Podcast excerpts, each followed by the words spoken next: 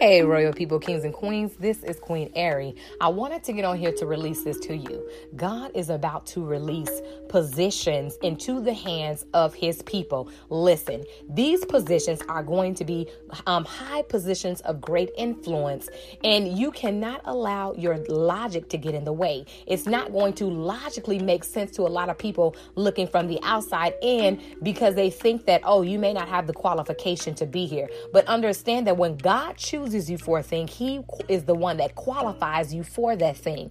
God is the power source. Holy Spirit is in us, empowering us, giving us the wisdom that we need to proceed and to bring forth whatever it is needed within that time.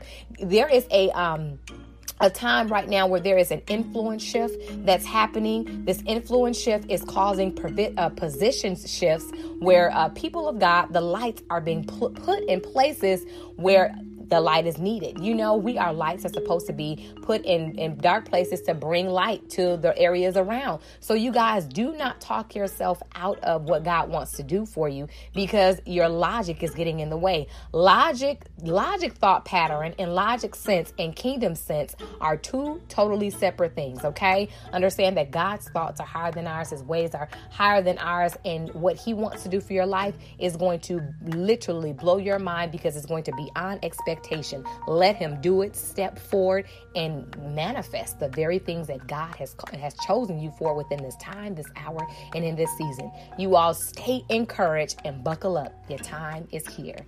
Remember to renew your mind. It is a gold mine.